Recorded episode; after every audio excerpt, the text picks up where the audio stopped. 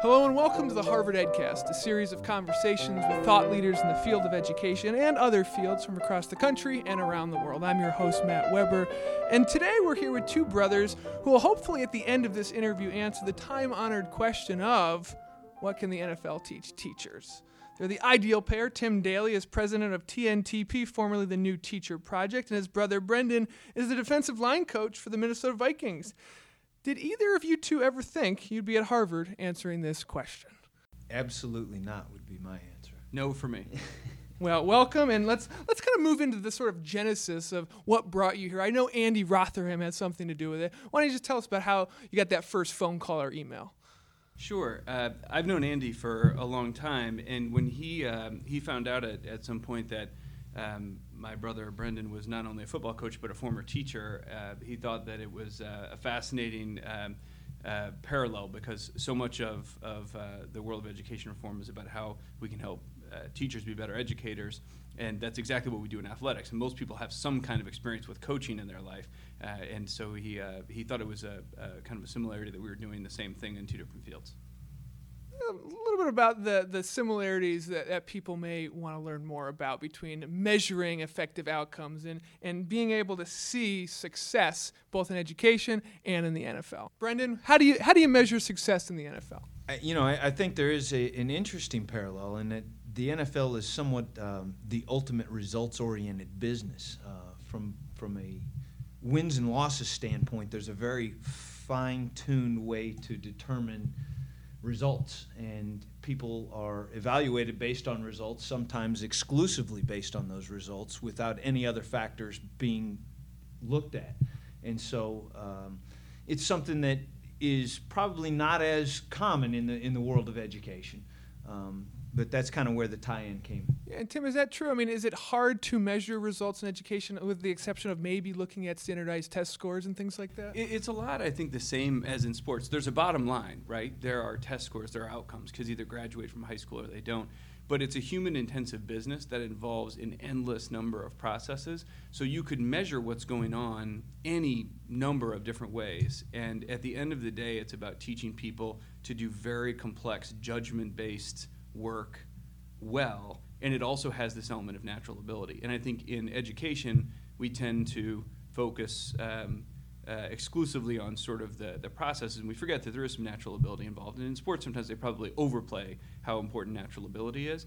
But I think there, where, where there, uh, there is a lot that we can learn from one another in that if the people don't know how to do their work extremely well, almost so well it's automatic, you don't get the results you're looking for. I'm curious the way you guys perceive parallels between the two big sort of organizations. You have the uh, National Football League, and then you have, you know, just let's just say public schools across the country. Uh, is a coach equivalent to a teacher? Is the superintendent the GM? Are the players the students? I mean, how do you all see this work? And, and by all means, have a conversation too.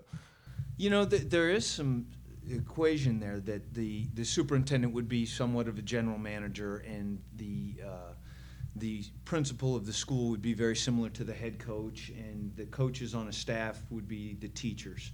Um, there's also some parallels to the, the players themselves being trained similar to teachers. Um, and, and, so you can kind of look at it a, a, couple of different ways, I think. But obviously, um, you know, in the world of football, there's, there's one common goal with everyone rowing the, the oars in the same direction, trying to move the boat towards that goal. Yeah, I think that's right. The, probably, I thought about this, and in fact, had a discussion with our with our father about this, about who was the what, what the right parallel was. Um, I think probably the closest parallel is that uh, the players in football are probably most similar to the teachers because they're the ones who are the professionals that provide the output on the field or in the, the, the, arena of play. And it is they are the focus of our training more than anything else. We're trying to train the teachers to be very skilled. We're trying to train uh, players to be skilled. But I think you could look at it uh, uh, any number of different ways. One of the things that's not the same that I think bears mentioning is that there are a very small number of professional football players. It's a very lucrative business, and there are extraordinary resources that can be brought to bear to make them even just slightly better at what they do. We have millions of public school teachers. It's the most common job for someone with a college education in the United States. And the resources that are available, and also the body of knowledge about how to make them good at what they do, is um, not nearly what you would expect given the stakes at play and given the number of people who would benefit. Quick follow up. You mentioned you talked to your father about this. Is he football or education? Just opinionated. Very much so.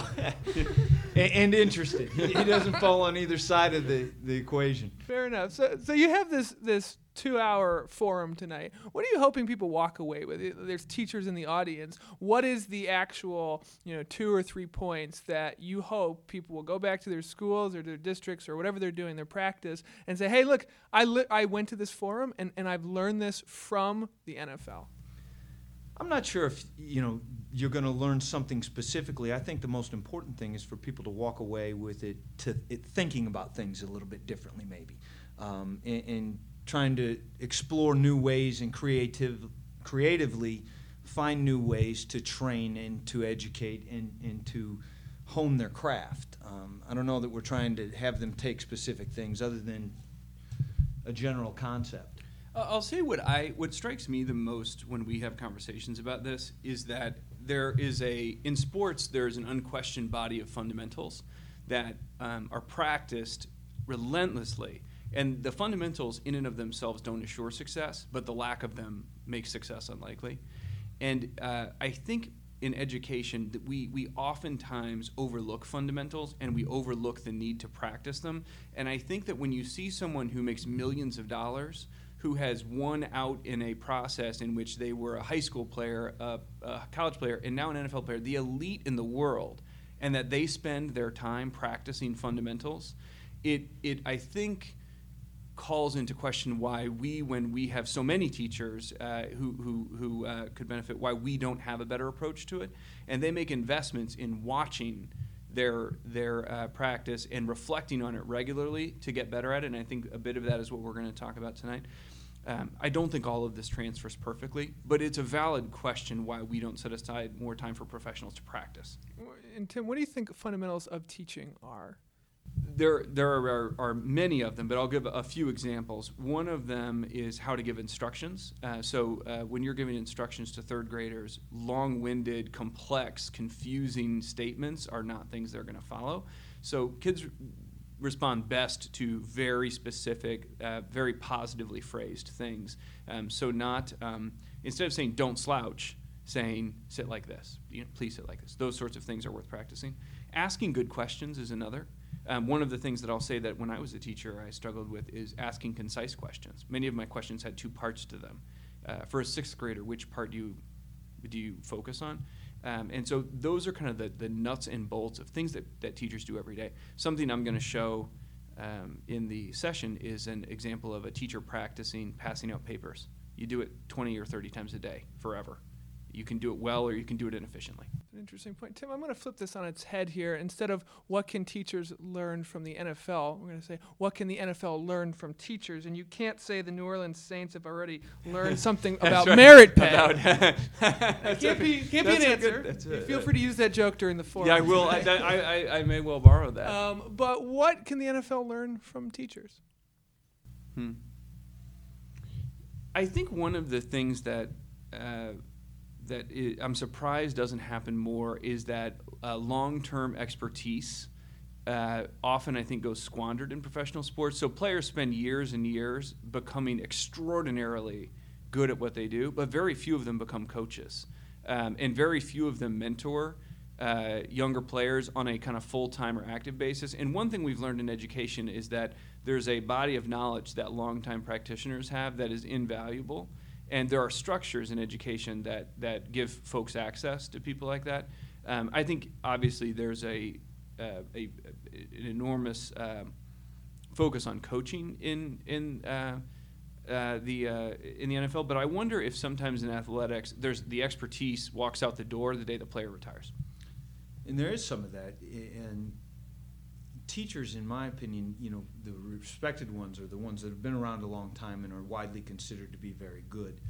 Um, a lot of the coaches that come about are not necessarily the best players. It's the, you know the best players are usually not the ones that even do become coaches. Mm-hmm. So. Yeah, I don't think Bill Belichick was any star. No, and, and, you know, there's a handful of head coaches that, that were players, and, and a few of them were very good players, but those are the minority, I would say. I think you guys are really onto something in terms of this comparison. It, it's it's interesting. Uh, it, you're gonna do, do your presentation today. I mean, maybe think about taking this on the road. Put together a book with so. Andy Rotherham. I'm serious. so. This this has this has legs. I think. um, maybe it does. If we if we do it, maybe our goal would be that there'll be educators who are stars on the level of uh, of the greatest football players. Because when you think about it, the there are teachers out there in almost every state who are better at that than any of the rest of us will ever be at anything we do, and uh, and people don't know their name. Um, so we uh, we this year, for instance, decided to give an award to four or five of the greatest teachers in the country and have them spend the summer telling us how they do what they do. And we decided to name it after a, a practicing classroom teacher in, in Washington D.C. named Shira Fishman. Um, and you know she's she's as good at what she does as what Michael Jordan was at, at basketball, or as good as Adrian Peterson on the Vikings is at football. Well, for your contributions in both uh, exemplary fields, thank you, and thanks for doing this interview today. I'm looking forward to sitting down and listening to the whole thing and hearing how you deliver my joke. Thank you. This has been the Harvard EdCast, a production of the Harvard Graduate School of Education. I'm your host, Matt Weber. Thank you kindly for listening. The Harvard Graduate School of Education, working at the nexus of practice, policy, and research.